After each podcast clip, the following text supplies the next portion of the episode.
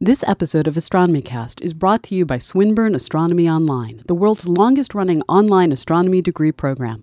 Visit astronomy.swin.edu.au for more information. Today's show is brought to you by Casper. Get $50 towards any mattress purchase by visiting Casper, that's spelled with a C, casper.com slash astro, and using promo code ASTRO. Astronomy Cast, episode 360, Jocelyn Bell Burnell. Welcome to Astronomy Cast, our weekly facts based journey through the cosmos, where we help you understand not only what we know, but how we know what we know. My name is Fraser Cain. I'm the publisher of Universe Today, and with me is Dr. Pamela Gay, a professor at Southern Illinois University, Edwardsville, and the director of CosmoQuest. Hey, Pamela, how you doing? I'm doing well. How are you doing, Fraser? Good, good. I'm, I'm feeling a little sniffly today, so I uh, I reserve the right to sneeze uh, once or twice during the recording, but I know uh, uh, Preston will will remove that, and so it'll never happen. You've got uh, a uh, a bit of an announcement about our uh, about some some things people can wear. I, I do. So uh, we've had a lot of people saying, hey, we know Astronomy Cast t shirts exist. Can we get some? And the answer is yes. Uh, if you go over to astrogear.spreadshirt.com, we have mugs, we have t shirts, and you can customize them. We have boy cut and girl cut. You can pick out the colors that you'd like them to be in. And uh, proceeds from buying these shirts goes to support keeping all of our programs running. Basically, you're paying for the servers if you buy mugs and t-shirts and sweatshirts. So please buy mugs and t-shirts and sweatshirts at astrogear.spreadshirt.com. They make wonderful Festivus gifts. And Newtonmas. N- new to miss? New, right. So so uh, Newton was born Oh. on Christmas Day. Oh, that's right. Oh, that's great. I am totally selling celebrating Newtonmas. So so we we acknowledge all of the birthdays here. That's awesome. All right, well, Pamela, we've got something special this week. We've got a new sponsor for Astronomy Cast, and that is Casper.com, and they make mattresses. The cool thing with this is they sent us both individually mattresses to, to test out. Did you get yours? I did, and it was this crazy situation where I, I kind of forgot to tell my husband there was a mattress coming, and he opens the front door, and there's a box that is just big enough for a human to fit in, which is actually really tiny when you think about mattresses. Well, you got like the twin sized one or the smaller one, right? Yeah, and so and so I got the king sized one. And what's amazing is I don't think the box for the king sized one was any bigger than the one that you had. And there was like I don't know what laws of physics they broke to get this mattress in there, but it was folded and rolled, and so they gave you the special knife to cut the thing open, and then it and then it just sort of inflated, and you had a full on king size mattress, and it was super comfortable. We actually have gotten rid of the old mattress and we're using the Casper mattress. It's a terrific mattress. So we uh, now having tested it out, I, I'm really glad we've got them as a sponsor for Astronomy Cast. I have to say the same thing. I got an extra large twin one to put on the daybed where I do a lot of reading and fussing around on my iPad and all that sort of stuff. And initially, I just kind of put it on top of the old mattress, and that lasted for about two days. And then the old mattress sort of got ditched. And it's awesome, it's squishy, but firmish, and it doesn't have the problems our Tempur-Pedic mattress has of making you super hot. Yeah, exactly. You're not up against this kind of foam that gets you really hot. No, it's a it's great. Uh, so so the good folks at Casper, in addition to sponsoring Astronomy Cast, are providing you with a discount on your own mattress. So if you go to casper.com/astro, and then if you use the promo code Astro, you can get $50 off your own mattress, and they will ship it to you. I think anywhere in the United States. This means that you can fall asleep listening to Fraser and I while sleeping on the exact same mattress that Fraser and I are not on the same mattress, but the same kind of mattress that we have. So go to casper.com slash astro, use the promo code astro, and you'll save $50 on your own mattress. So, Jocelyn Bell Burnell is an Irish astronomer, best known for being part of the team that discovered pulsars. And I love this story, which I hope uh, we'll get at it. And the following controversy when she was excluded from the Nobel Prize winning team. Oh, this is a theme, huh? Yeah, yeah. Themes sometimes happen. I mean, our, our original theme was awesome modern astronomers, and I went down the list of awesome women who are still alive who forced textbooks to get rewritten or led to the things that we all learned the names of. And um, it just happened that a lot of these women did things that, had they been a guy, probably would have gotten them a Nobel Prize, but not a guy. So, Nobel Prize, please. Okay, well let's let's start with with I think we've done this sort of before, but let's start with the big discovery that Jocelyn Bell really helped with, and then we'll kind of go back around and and actually talk about her her history and what she's been working on. And that was pulsars. Right. So she was a graduate student in the 1960s. And uh, while a student at Cambridge, she worked on building a large radio uh, facility to look at the sky in literally a different color, in this case, radio light instead of optical light. And when she started getting her data, there there was this uh, what in a very British way they refer to as scruff in the signal. Isn't that when they were looking for like bird poop back of No, the no, no, no, uh, cosmic that- that microwave cosmic- background? Yeah, no, I understand. Right. But it's that same thing, you know. I think the Brits would have called that scruff.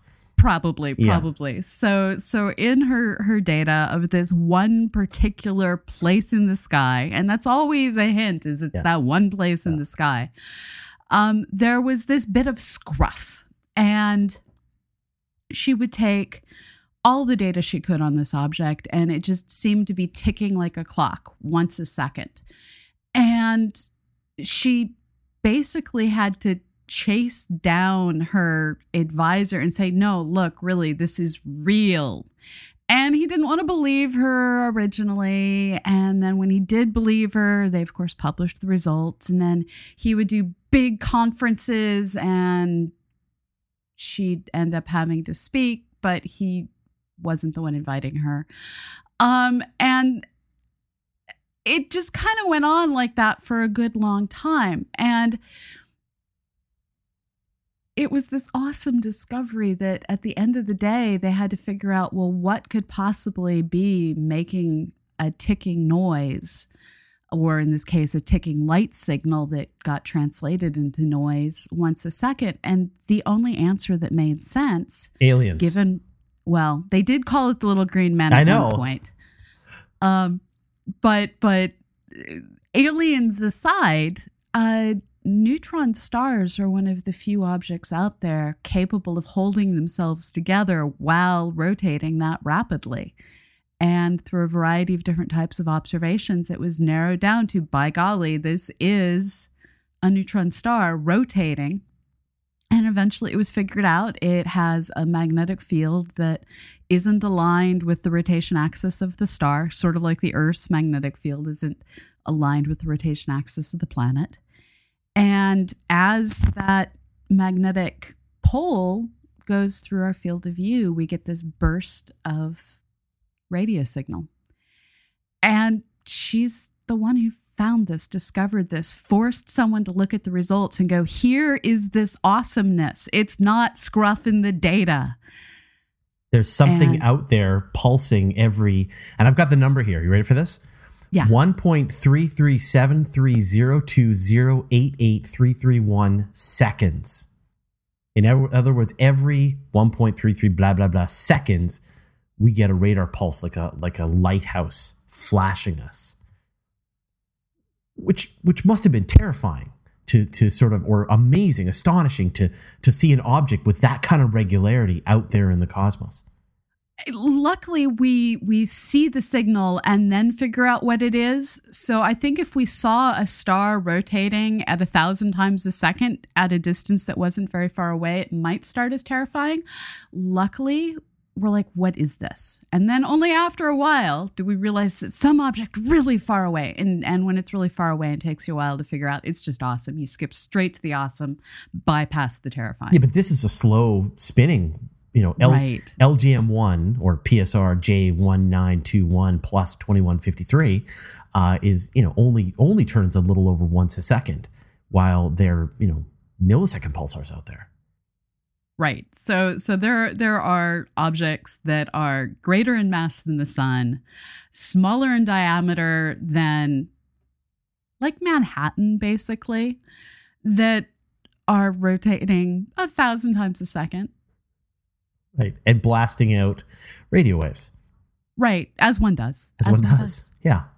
So so then I guess uh, you know once they had discovered this this object, what was sort of the thought process? What do you think was going on apart from it being scruff? I mean, how did they make that connection between it being a neutron star and and what they were seeing in the data? Well, you do look at things in multiple wavelengths and start to figure out okay, so what could be causing this? What is in that area? Are there more of them? More of them were found. And you just put the pieces together one by one and realize there's only one thing this could be. And really, if you think about any other object rotating that quickly, it would fling its surface off if it tried. So you can't get white dwarfs going that fast. You certainly couldn't get the sun going that fast. You need something that is very tightly bound together, and a black hole can't exactly give off light every thousandth of a second because black hole. And uh, so when you eliminate the white dwarf and recognize that black holes don't emit light, that leaves you just with the neutron star. Uh, and what is the process? And we've done a whole show on pulsars and neutron stars, so I don't want you know give the long versions, but but what gets you that rapidly rotating uh, thing that's blasting out the radiation on a regular basis? So, so as we talked about a few episodes back, uh, there's this horrific thing called can- conservation of angular momentum.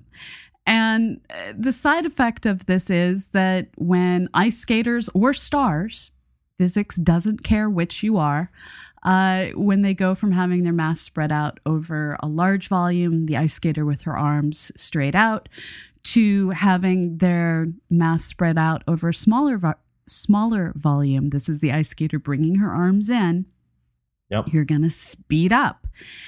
And when you go from being a giant star to this residual leftover bit at the end of probably a supernova explosion, um, what's left of you has to take whatever angular momentum that giant star had as it slowly rotated its giant self about its axis.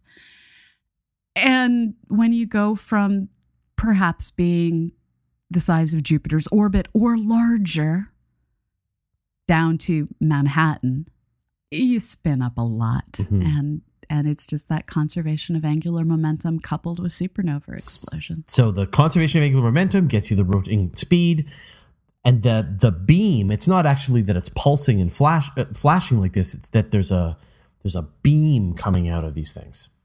Right. And and that's the magnetic field. Its physics is very similar to how we get the beams coming out of the ends of quasars. You you have magnetic fields that just like to shoot things out their poles in terms of of you have rotation about an axis. In this case, the dynamo, for whatever reason, isn't completely aligned with the rotation axis. And that leads to a north and south pole that repels uh, charged particles. And as those particles move, they undergo all sorts of different physics that leads to changes in energy levels that leads to release of, well, radio waves. All right, let's go back to Jocelyn Bell then. So that was her discovery. Um, let's let's kind of go back and uh, sort of continue on her story. So she she discovered this amazing thing. I guess it had been the neutron stars had been theorized, but people hadn't seen the ob, ob- Well, we hadn't the seen ob- pulsars yet. observational. We haven't seen the pulsars yet. Okay, and and how was this received? Well, so so neutron stars exist in binary systems. We knew they existed. It was just this idea of rotating with a misaligned magnetic field that was entirely new. That was something that that we still are like, wow, okay, that's kind of huh. And and so that was back in 1967 that they made these observations, worked on figuring things out, worked on figuring things out. And she went on uh, finished her degree up, uh, went on to work at the University of Southampton from 1968 to 73, went to the University College London, uh, was there 74 to 82. Uh, at that point, she went to Royal Observatory in Edinburgh from 82 to 91. And then eventually she landed at the Open University from 91 to 2001.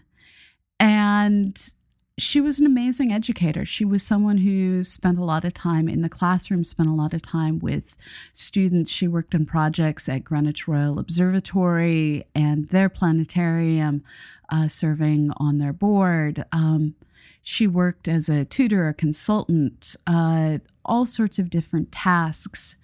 eventually, once she'd pretty much retired from active teaching, she went on uh, to uh, be a visiting professor at the University of Oxford, where she was again focusing on mentoring and continuing research. Um, but what was interesting is all of this was kind of flavored with the yes, I did this awesome thing when I was young. I was a student. Yes, my advisor got the Nobel Prize for it, and I did not. But I was the student. And if you're going to yell at faculty members when they try and blame their student for their failures, you should probably actually also give them the prize when their students do something awesome. And that was just a very interesting way of saying, look, just chill in a very politically correct way that really, I think, has caused a lot of people to respect her uh, across decades. And it, it, also led to her eventually becoming one of only two women in the UK to be senior professors.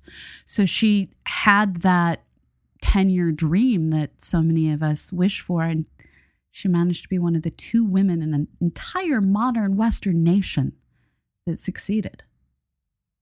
That's, a, that's an interesting response to this because she really was snubbed. I mean, you know, the back in it was the 74 Nobel Prize in Physics and a lot of fairly influential astronomers were were pretty outraged that that she wasn't part of the of the winning team.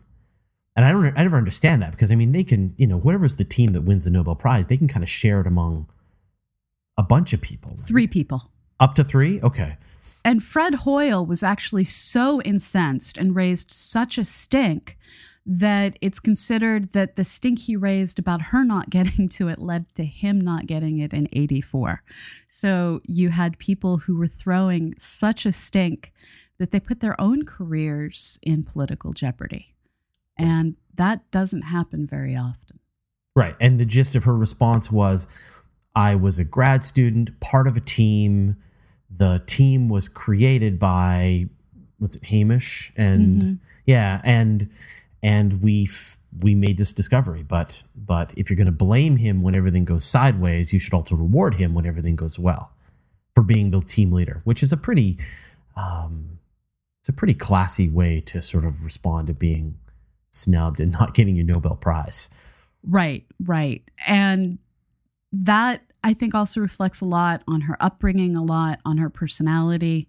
She is someone who's always been deeply involved in the Quaker Church.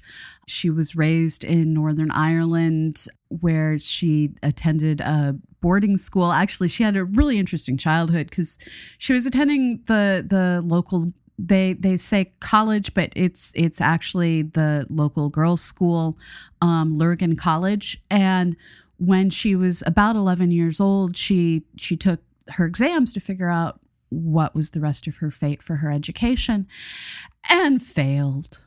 And normally that means that you go on to study for a trade. It means that you don't go on to college. And the school that she'd been going up until that point wasn't even one that normally taught sciences. They instead put emphasis on things like cooking and womanly skills, learning to sew.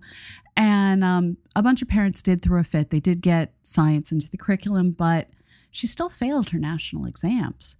And her family went on to send her to a private girls' Quaker boarding school. So she went on to Mount School in York. And it was there that she finally started to do well in science. And it wasn't that she hadn't grown up surrounded by science. Her dad was the architect of the Armagh Planetarium. And she'd been reading his science books, but you need the passion and you need the education when it comes to exams. And her parents made sure that she got all the opportunities that she deserved. It's it was a, it's it was a very sort of high level specialization at a very early age, kind of going straight into physics and and progressing along that when she had kind of failed the more general test. It's pretty interesting. And it, it really speaks to how different education is in other nations. Here she was at 11, and they're telling her, no, sweetie, you, you need to uh, just go study trade. You're not smart enough to, to do this professional work. Maybe a hairdresser. Yeah. Right, exactly. Yeah. And, and her family was like, nope. Uh, and, and sending your child away is a difficult task in a lot of cases. And they recognized it was what was needed. So we've talked a bit about her um, her initial discovery.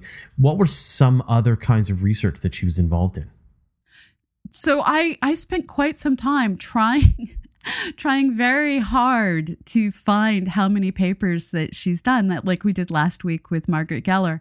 And I ran into this rather horrifying uh, problem that there are a lot of J. Burnells there are a lot of J. Bells because she's published under both names. And so trying to trace her research across all the decades has been somewhat challenging, you might say. Um, she she has continued to work on pulsars throughout her life, looking at them in the optical, looking at them in the radio, uh, looking for the awesome ones, looking for the weird ones. Um, but cha- chasing down any other research she might have done left me sort of confused in ADS because initials and last names that overlap make things difficult at times. So you don't you don't have any more additional information than this one. So so the best I can say is she's someone that continued to do a lot of work in pulsars and she's someone that is modest to the point that I couldn't find a website bragging about all the other stuff she's done over the years. And that pleased me and made preparing difficult. Um, so here you have this this woman who's now in her 70s who is mostly retired. She stepped away from a lot of her board positions. She's still plugging away at Oxford. I got to see her give a talk on pulsars there. And if you look up her initials and her last name and pulsars, you get a ton of papers. Um, but there's no website that she's written that says, and I did this, and I did this, and here's my CV, and you can see all of the awards I've gotten. A lot of people have that. And she didn't feel the need to have that anywhere. And that's kind of cool. Someone should help her with her social media uh, profile. it it sort of falls into the category of of grandma needing a social media profile. In this case, she's one of those senior scientists who's probably produced multiple generations of academic children at this point. Um, and uh, I think she's doing good. Now, have you had you met her? Have you seen her speak? Yeah, yeah. I, have I've seen her speak, and I've actually got to sit down and having com- have conversations with her. Um, she's she's the type of person that eh, she's going to be blunt. She's going to, if you say something stupid, she's going to point it out to you in a very British way. But she's also going to listen to the junior scientists in the room and she's going to look for ways to open doors and help them out. And that dichotomy of not tolerating the fool while at the same time looking to raise up the people who need opportunities is is an awesome thing. There, there's too many people out there that will just let you say stupid things and at the same time don't work to help other people out. And she's not that person. She's just forthright and does a good job and was very tolerant of my students um, who, being Midwesterners, Oxford is as far away from Southern Illinois University, Edwardsville, as you can get. And she sort of smiled and was British through all of the odd things that came out of their mouths occasionally. Right. Oh, I, am sure I would have been hilarious to talk to her. Um, but I don't know. You have a you have a bunch of friends at, at Oxford, right? What's the what's the sort of astrophysics program like there? Uh, it it's one of the uh, big ones out there. It's a large department in terms of being uh, physics and astronomy uh, combined. Um, one of my dissertation committee members uh, came from there. I worked with people while I was there on the Texas Oxford survey as a graduate student. Um, it's it's the type of department like Harvard or Arizona where if you're an astronomer, you can't go through your career without at some point working with people from these places, and uh, they do a lot of work and they produce a lot of humans, and uh, it's Yeah. just a big big astronomy center. Yeah, we're endlessly reporting on it with Universe Today on the, the research that they're doing. So cool. Okay. Well, thanks a lot, Pamela. My pleasure. Thanks for listening to Astronomy Cast, a nonprofit resource provided by Astrosphere New Media Association, Fraser Cain, and Dr. Pamela Gay. You can find show notes and transcripts for every episode at astronomycast.com. You can email us at info at astronomycast.com. Tweet us at astronomycast. Like us on Facebook or circle us on Google+. We record our show live on Google+, every Monday at 12 p.m. Pacific, 3 p.m. Eastern, or 2000 Greenwich Mean Time. If you missed the live event, you can always catch up over at cosmoquest.org. If you enjoy Astronomy Cast, why not give us a donation? It helps us pay for bandwidth, transcripts, and show notes. Just click the donate link on the website. All donations are tax deductible for U.S. residents. You can support the show for free, too. Write a review or recommend us to your friends. Every little bit helps. Click support the show on our website to see some suggestions. To subscribe to the show, point your podcatching software at astronomycast.com slash podcast.xml or subscribe directly from iTunes. Our music is provided by Travis Searle, and the show is edited by Preston Gibson.